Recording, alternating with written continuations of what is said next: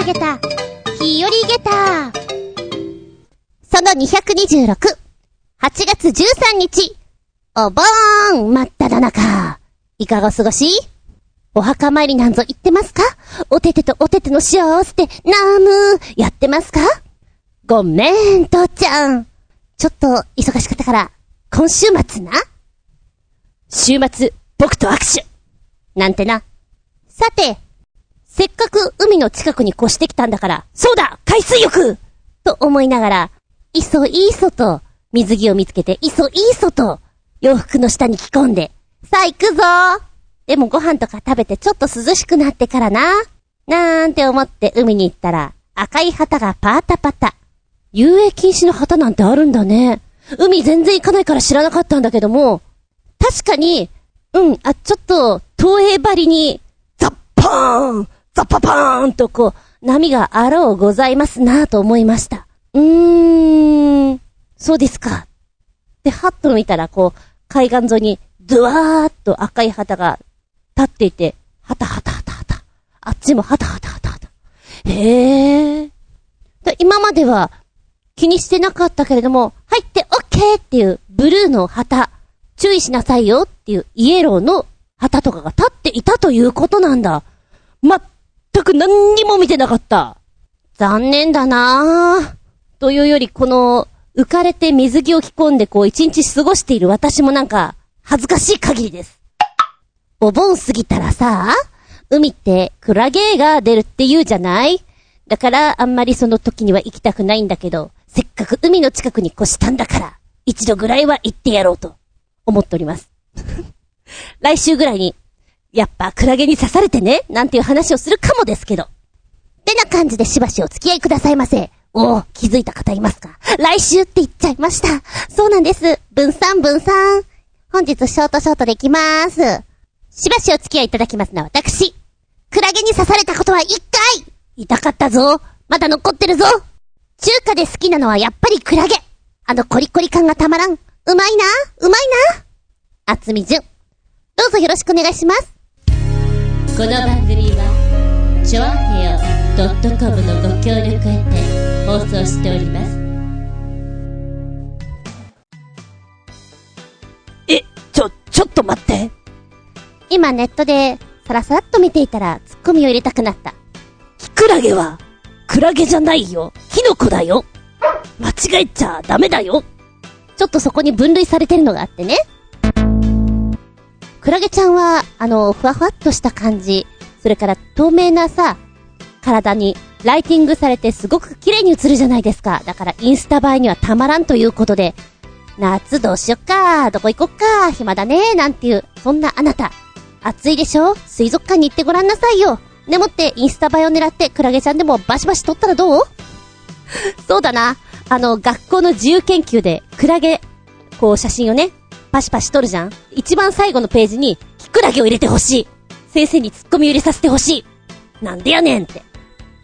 じゃあここで、パッと見て、お素敵だなと思うところをご紹介したいと思う。クラゲの展示に力を入れてる水族館まとめということで、まずは、一つ目は音と光との演出によって、クラゲちゃんを素敵に見せてくれるよ。エプソンアクアパーク品川。こちらで、なんて幻想的なんでしょう。なんかあの、宇宙空間みたいだよ。パッと見ね。はー。で、夜遅くまで営業しているので仕事帰りにも行けますよという風に歌ってますね。二つ目に、クラゲのトンネルいかがですか？日本初世界初かっこだと思うよ。かっこ閉じ。と言われています。サンシャイン水族館。クラゲは、あの、泳ぐ力がとても少ないんですって。だから、あの、トンネルを作りまして、水流を上から下に、右から左にと流すことによって、クラゲが漂うところをご覧くださいということなんですね。静寂って感じがしますね。ほんのりこう、海の中の暗さを出した上での、ほわーんとした明かりの中、クラゲが漂ってる。いいじゃん、これもう、ムーディー。三つ目に、長崎にビョーンと飛びまして、海キララ。長崎県佐世保市にある水族館ですね。クラゲシンフォニードーム。なんかちょっと武器みたいだね。これはどういうものかというと、展示ホールがプラネタリウムみたいになっています。で、プラネタリウムというと星々が浮かんでいるじゃないですか。これがすべてクラゲということで、音楽と漂うクラゲたちという癒し空間。そして、えー、クラゲ万華鏡という展示コーナーも人気だそうです。おー、これはとても beautiful。えー、石川県に飛びましょう。のど、のど島じゃないよ。のど島水族館。クラゲの光アートということで、タコクラゲやカラージェリーなどのクラゲを展示しています。えー、今、筒型の円柱水槽がありまして、そこがもうライティングがパープル、グリーン、レッドってこう、色とりどりなんです。そこをふわふわと漂うクラゲちゃん。で、周りが真っ暗なんですよ。真っ暗な中、この円柱水槽だけが、ぼわっと浮かび上がってるのがすごいね、アートだねって思いますね。また、こちらもトンネル水槽が人気です。天井と壁面にクラゲを展示したトンネル水槽。おー、ライティングがなんかちょっと変わってるな味がありますね、やっぱり水族館ごとに。おーい、もう一回東京に戻るよ。東京は墨田水族館。こちらはクラゲの万華鏡トンネル。全長50メートルのスロープに色鮮やかな照明に照らされる8つのクラゲの水槽を設置しまして、壁、天井とこう3面に約5000枚の四角形、それから三角形の鏡を敷き詰めることで、まるでクラゲと一緒に鏡の中の世界を漂っているような浮遊感が体験できるということです。なるほど。先ほどから万華鏡をベースにこう、いろいろ展示を考えられているところがあるんですけれども、ここは万華鏡の中にあなたも入っちゃってくださいっていう演出なんだね。ああ、面白い、これはこれで。一番人気の水族館は、インスタ映え、癒し、そして、見せ方。山形県の鴨水族館がナンバーワンみたいですね。クラゲドリーム館。うーん、常時30から40種類と世界一の多い種類のクラゲを展示しております。ギネス認定もされておりまして、うわー、でっかいなーっていう印象を受けました。そうね。あの、マンモス校。生徒が一学年にこんなにいるのっていう、そういう驚きみたいな。わかりづらいか例えが。でもこれだけの種類があるからね。あのー、ちょっと見せ方が、あの、雑っちゃ雑なんだけども、おっきい水槽にドワーッと、いろんな種類を見せるっていうのは、それはそれですごいなと思う。で、こちらの鴨水族館はクラゲに特化しすぎまして、レストランまで作っちゃったそうです。クラゲ入りのラーメン、クラゲ入りのアイス、それからジュース、コーヒー？え、コリコリしてんのかな？アイスとかはなんかほら、ナタデココ的なこの感触でいいと思うんだけど、ジュースとかコーヒーってどうなってんの？うわ、すっげー気になるわ。昔懐かしい、こう、みかんジュースみたいなつぶつぶ感な。食感を楽しみくださいなんだろうか。気になる。行きたい山形。でも遠い山形。夏休み、プランない人はどうですか？山形。秋、ね、ちょいと長い秋休みっていうのも、お出かけに向いてるかもしれませんよ。癒し効果抜群だからね。あのー、水族館を今見ていたら、展示として、音、光、あと、アロマ、香りの、この3セットで見せてくれるなんていう演出効果を出してるところもありましたよ。面白いなぁ。疲れたあなたの心を、そっと癒してくれるぞ。つうことで、ちょっとクラゲの話をしてみました。メッセージタイム。はい。新潟県のヘナチョコヨッピーくんからお便り。ヘルタースケルターとかいうクソ野郎にネタをパクられてしまい何にもなくなっちまったぜ。六本木にある巨大雲のママ？ンじゃあ、虎ノ門ヒルズのルーツって知ってますか？虎ノ門ヒルズのルーツで画像検索、いや、じゃ、検索って何？画像検索するよろしい。変なのが拝めるよ。ペッ。自分のこの滑舌にペッペッ。さて、検索したろかな？ちょいとお待ちよ。おー。今私の頭の中に、もののけたちだけが浮かんだよ。なん、なんだろうな。ぼわーっとこう、白い、得体の知れないものが浮かび上がってくるという。しかもこれ、5年前からあるんだ。2014年12月1日、この、虎ノ門ヒルズに、ジャウメプレンサーのルーツが誕生って、全然知らなかった。まあ、いかに私があまり興味なく、ぼんやり過ごしてるかってことだな。雑誌ほとんど読むことがありません。えーネットニュースは興味があるものだけ。だから、こう、ピックアップに出てこないものはスルーですよね。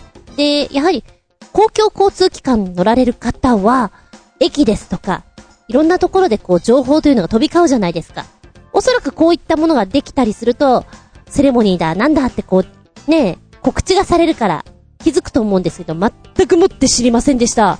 あの、ママーンも知らなかったんだけど、ええー、こんなにいろんなものを展示されてるもんなんだね。びっくりたまゲッターだよ。で、このルーツなんですけれども、今ね、写真いろんな角度のから見たんだけど、真夏のピーカンなこの青空と、そして芝生の青々としたところにこの白が生えていてとても綺麗ですね。夜は夜でライティングされてまして。で、これスペインを代表する世界的なアーティスト、ジャウメ・プレンサーによる高さ10メーター級。巨人です。10メーター級巨人です。大型彫刻、ルーツということなんです。で、このね、ルーツなんですけれども、8つの言語の文字を使って、膝を抱えて座る人間をかたどったという巨大なパブリックアートです。8つの言語なんだ。それぞれの文化を映し出す文字を通じ、世界の多様性を表現し、多様な文化の違いを超えて人々が平和的に、そして共存することを象徴する作品だということなんです。へー。8つってどこの言語なんだろうね。それが具体的には書かれていないんですけれども、己で見て、あ、書いてあった書いてあった。下の方に。ルーツはね、日本語、中国語、アラビア語、ヘブライ語、ラテン語、ギリシャ語、ヒンディー語、ロシア語の8種です。へー。面白い日本語っていうことはひらがなとかなのかな？やだ、ちょっとこれは見てみたいかも。んだが、ちょっと東京にあんま行かないんでね。行ったらちょっと見てみたいと思うんだけど、遠いな まあ来月行くけどさ、そうなんだ。えー、このジャウメ・プレンサー氏、ルーツに込めた思いというのは、日本というこの現代的で最先端なものを持ってる国。だけど伝統的なものというのが共存している国というのはなかなか特別感がありますと。ルーツ、それは根本という意味から、土から芽を出すように伝統という大きくて豊かな土壌から新しい文化や発展が生まれていくというイメージを持ちました。また、虎ノ門ヒルズのような大きなタワーの前に作品を作る際に、より自然に近い形で作品を作りたいと考え、形は外側に多くの根を持つ熱帯雨林の木々からインスピレーションを受けています。また、国の文化や歴史を持つという8つの言語は、国際性を表現し、世界の調和の美しさを表しましたと。膝を抱えている人間の形というのは、人間誰もが内側に素晴らしい美しさを込めていて、人の内側や内面に目を向けてほしいという気持ちを込めたんですよということで作ったそうです。へえー。そう言われると本当に見たいかも。んとね、パッと見、白い骨組みがベースとなって、人型になってる感じなんですね。だからこの人型のベースとなってる外側、よーく見ると文字になってるということなんですよね。裏から、正面から、いろんな角度から見ると、あ、ここにこんな言葉があったよってわかるのかもしれない。ここにこんな文字があったよって気づくのかもしれない。なるほど。はいはい、おばちゃん今考えた。自由研究悩んでる子。本当に何でもいいよっていう、そういう自由研究の場合は、この巨大パブリックアートとかを、ね、調べてみるのも面白いんじゃないかなと思った。8つの言語写真に撮ってみたりしてさ、そこの国の食べ物ですとか文化ですとか書き出してみるのも面白いかもしれないよね。ああ、画像検索の中に、あの、下から映し出してくれてる写真があって、これを見るとね、風、漢字の風とか、服だね。大福の服。食べ物で言うな？服来たるの服。それからひらがなのあ。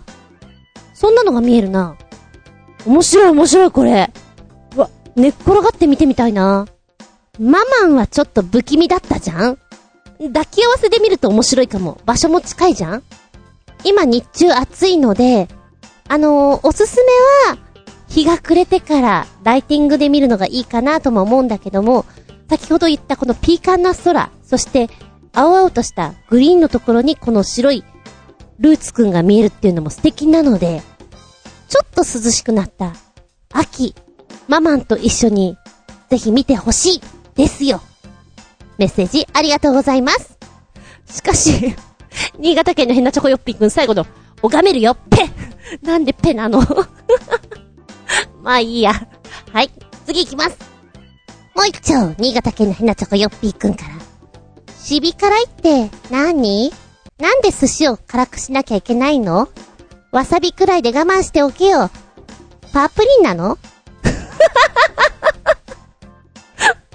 いつもと口調が違ってなんだろう？ソフトで受けるパープリンなの？さて、ポチッと押すよ。シビから流行ってるよねあんまりあの、しびしび私も得意じゃないんですけど、去年の夏ぐらいからなんかしびしびしてますなはい、来たよ。アスキーグルメから、お寿司にちょいがけができる。かっぱ寿司、激辛、エンマソースは、誓約書医の署名が必須。誓約書バカだね今、この、パッと映し出されたところ、7月18日の、この記事なんですけれども、告知ですね。えー、赤い文字で、シビ辛ソース、エンマって書かれてます。1日数量限定。下の方に、ご注意、ご提供の際には誓約書をいただきますと記載されております。かっぱ寿司どうした？えー、かっぱ寿司さんが出しましたこのシビ辛エンマソース、7月17日に発売。1日数量限定提供で324円。ハバネロの約10倍の辛さであるブートジョロキアを使用した火を吹くような辛さのソース。注文の際に、シビ辛エンマソース、面積同意書括弧誓約書に承諾し、署名した人のみ挑戦可能です。好みの寿司やサイドメニューにちょいかけして楽しんでねと。はーん。この同意書には、こんなことが書かれています。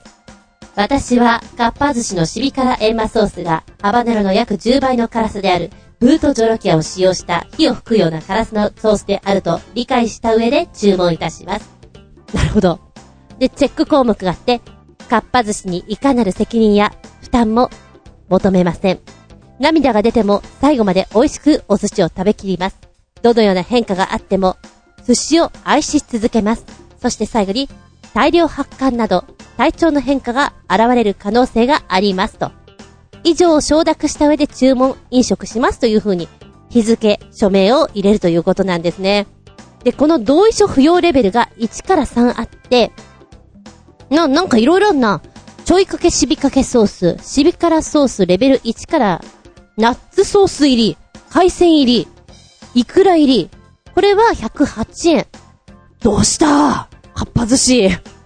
ああ、マグロとかにかけてちょっと旨辛でお食べなさいよ。フライドポテトにかけなさいよ。レベル1はクリーミーナッツドレッシングの辛さが和らげておりまして、辛いものが得意ではないという、そんな人でも楽しめるよと書いてあるね。で、レベル2、海鮮の旨味とシビ辛が癖になるよと。サラダ軍艦にかけるとマヨネーズソースと絡み合って、まろやかな中にシビ辛を感じる味わいが楽しめるよと書いてある。そして、レベル3、イクラ入り。どう？プチプチが素敵でしょ？これ、ハバネロの約10倍もあるよと。あ、これがブートジョロキアが入ったやつなんだ。9月1日までやってるよ。それぞれなくなり次第終了。ええ こんなわけわかんないのやってたんだ。でもさ、わけわかんなさすぎて、ちょっと今トライしたい。値段がまた安いじゃん。安いからこそ言ってもいいかなって、本気で思ってるよ。そんな私は、パープリンなの？そうかも。あー、でもさ、今テレビとか見ていて、あー、ゴルゴさんとかか。毎週こう激辛グルメというか、もうグルメじゃないんじゃないかなと思うんだけど、ただただ辛い何かを食べて食べて食べて涙を流し、吠えている。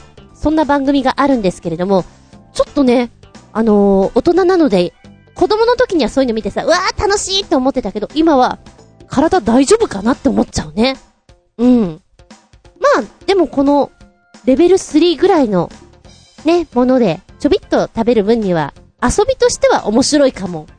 いやいや、なんか、パープリンでいいよ面白かったよ行っちゃおうかなメッセージありがとうございます。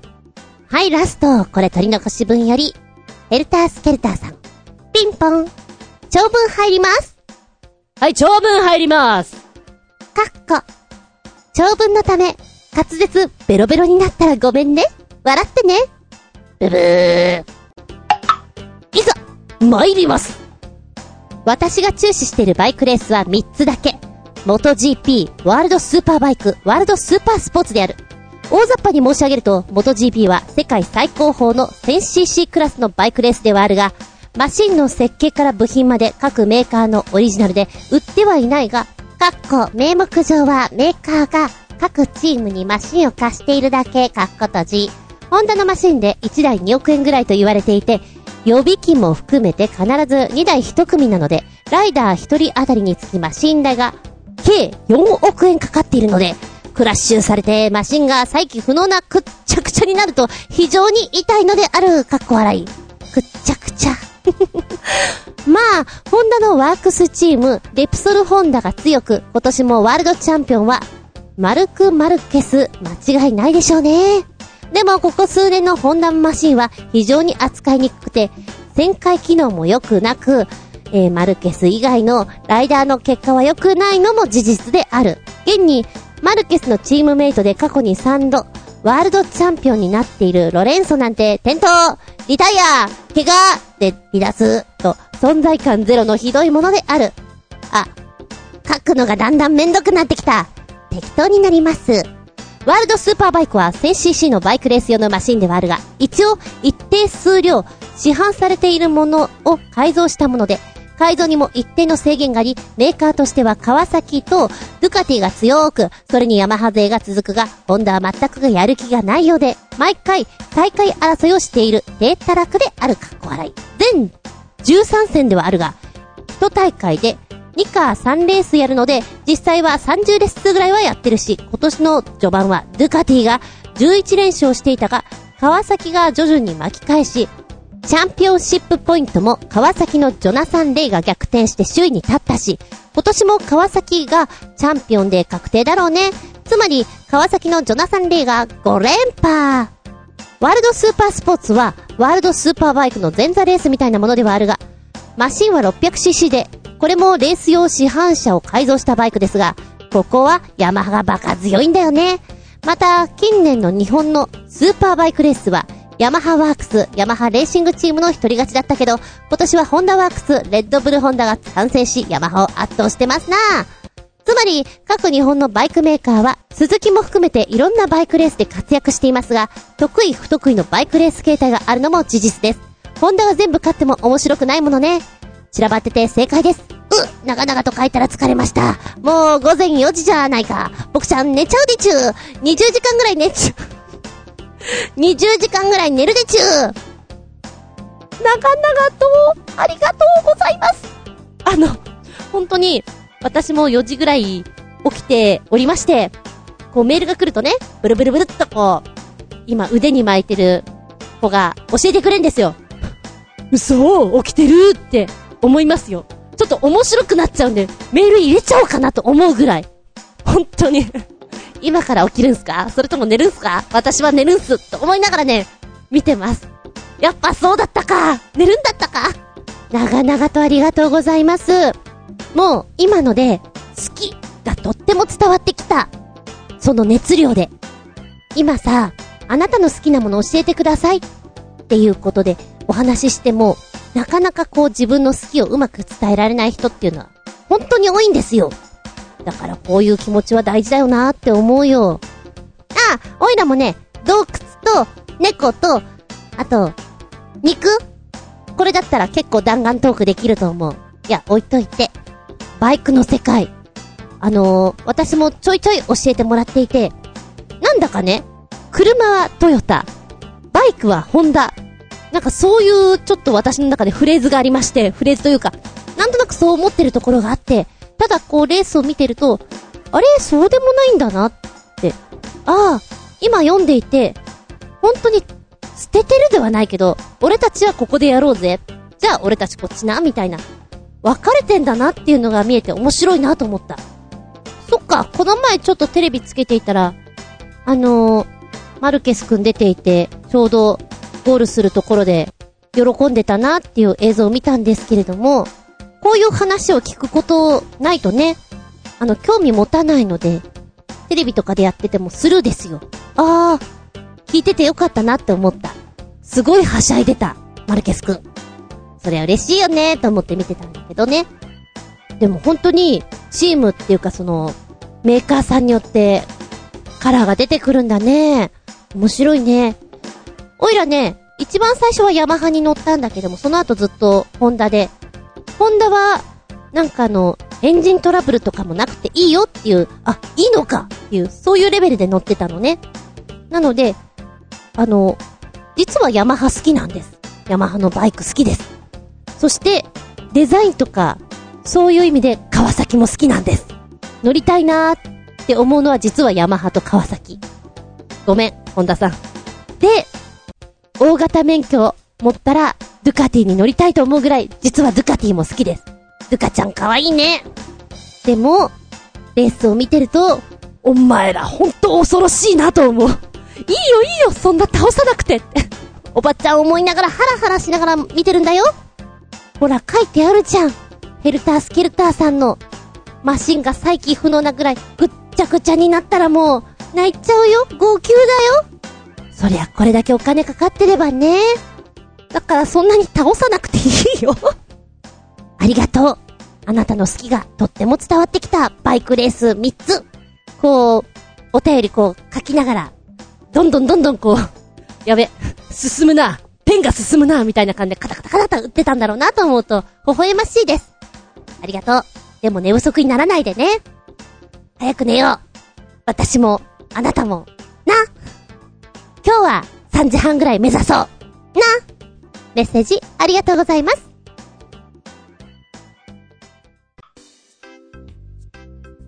びっくりたまげた、プチゲタ話。パジャマデー。日本の話ではありません。聞いてて、ほほー。ちょっと面白い。ワクワクするな、と思ったのが、このパジャマデー。うん、先生が言うことわかるな。パジャマで。そうだ。その通りだ。パジャマで過ごすんだよ。これはアメリカのお話です。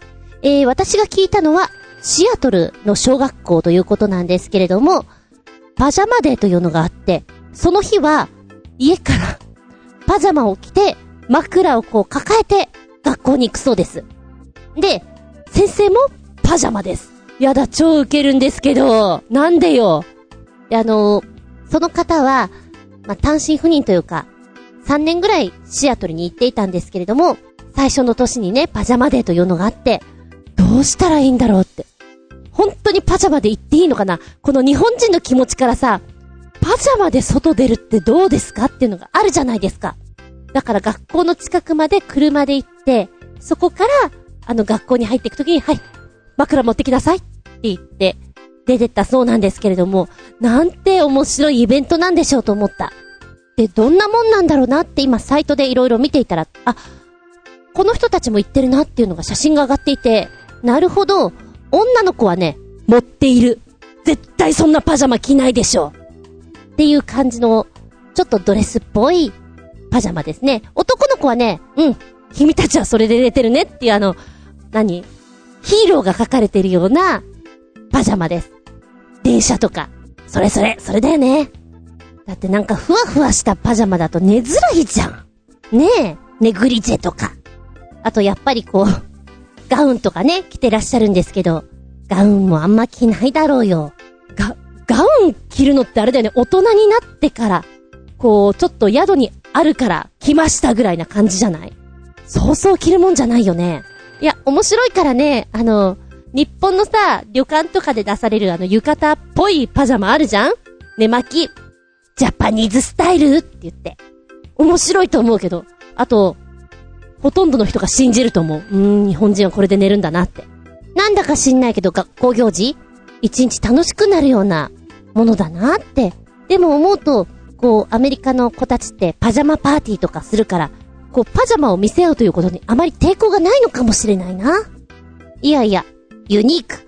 プチゲッターそしてちょっと話聞いてて私の中で気分盛り上げた。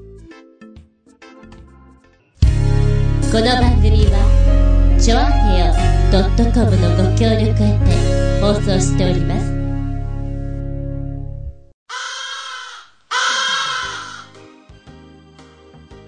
はい、お付き合いありがとうございます。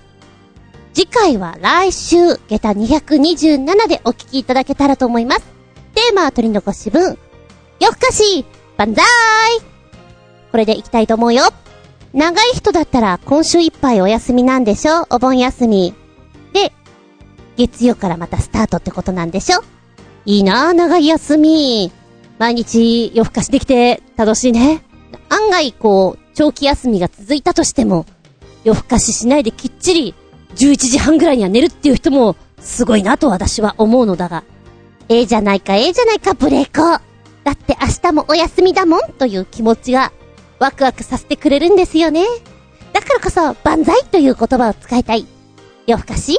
万歳あなたは何をして夜更かししますか？てなお話をしていきます。お便りは、チョアヘオホームページ、お便りホームから入っていただきますか？もしくは私のブログ、ずんこと独り言の方にメールフォーム用意してございます。こちらご利用ください。直接のメールアドレスもあるよん。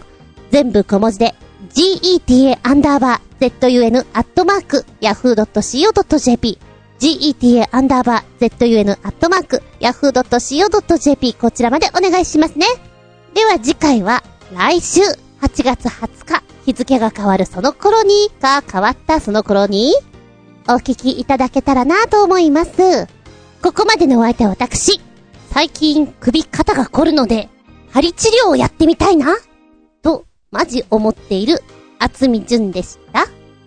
見舞い、聞く舞い、話す舞い。ずんこの話も、もう、おしまい。バイバイ金。プチゲタ話。うちの近所に歩いていくと川がある。よし、散歩だ散歩してやるぞ !6 時過ぎぐらいに、あ、夕方のな、サクサクサクサク歩いていく。うん、川沿いはちょっと気持ちがええの。旅に来た気分じゃのうと思いながら歩いている。おでっかい、バッタ？いや、なんだ君？おー、こんなとこにいるすごーいおカニカニが歩いてるよカニは横歩きだよね。カニ？カニ？カニ？カニ？うんうん。歩いてるな。もうちょっと歩いていくと、カニさっきと違うカニだ。なんだ君？カニ歩きじゃないな。バックするのか。バックします。バックします。え、なんでバック？ふーん。もうちょっとサクサク歩いていくと、カニささささすっげえ早い何 ?F1 並みだった今。視界を横切るカニ。カニさんはチョキってやってるじゃないですか。チョキーになんか、ふわふわしたの持ってたよ。花かな？何持ってたんだろう？だが視界に横切るその姿。お手手に何か持っていたのは間違いない。面白いな。あとすっごいなと思ったのが、あの、雲太郎先生がですね、川沿いにこう木がこう植わっているんですけども、5メーター間隔置きぐらいかな。この、木と木の間に、作品を作られてるんですよ、大きいの。雲太郎先生やりますねって。あの、雲って風によってピューンと飛びながら糸をピョーっと出すじゃないですか。まさにスパイダーマンのごとく。それを何回か繰り返さないと、この芸術作品は生まれないというわけで。先生この大作こんな風がすごいところでよく作られましたねって、拍手喝采をしたいなと思いまして。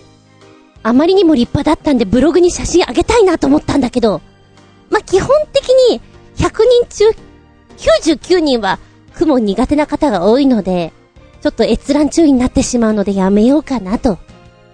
うん。いや、雲太郎先生はすごいよこれが本当の純散歩。30分ぐらいのお散歩でいろんな子たちに出会いましたよ。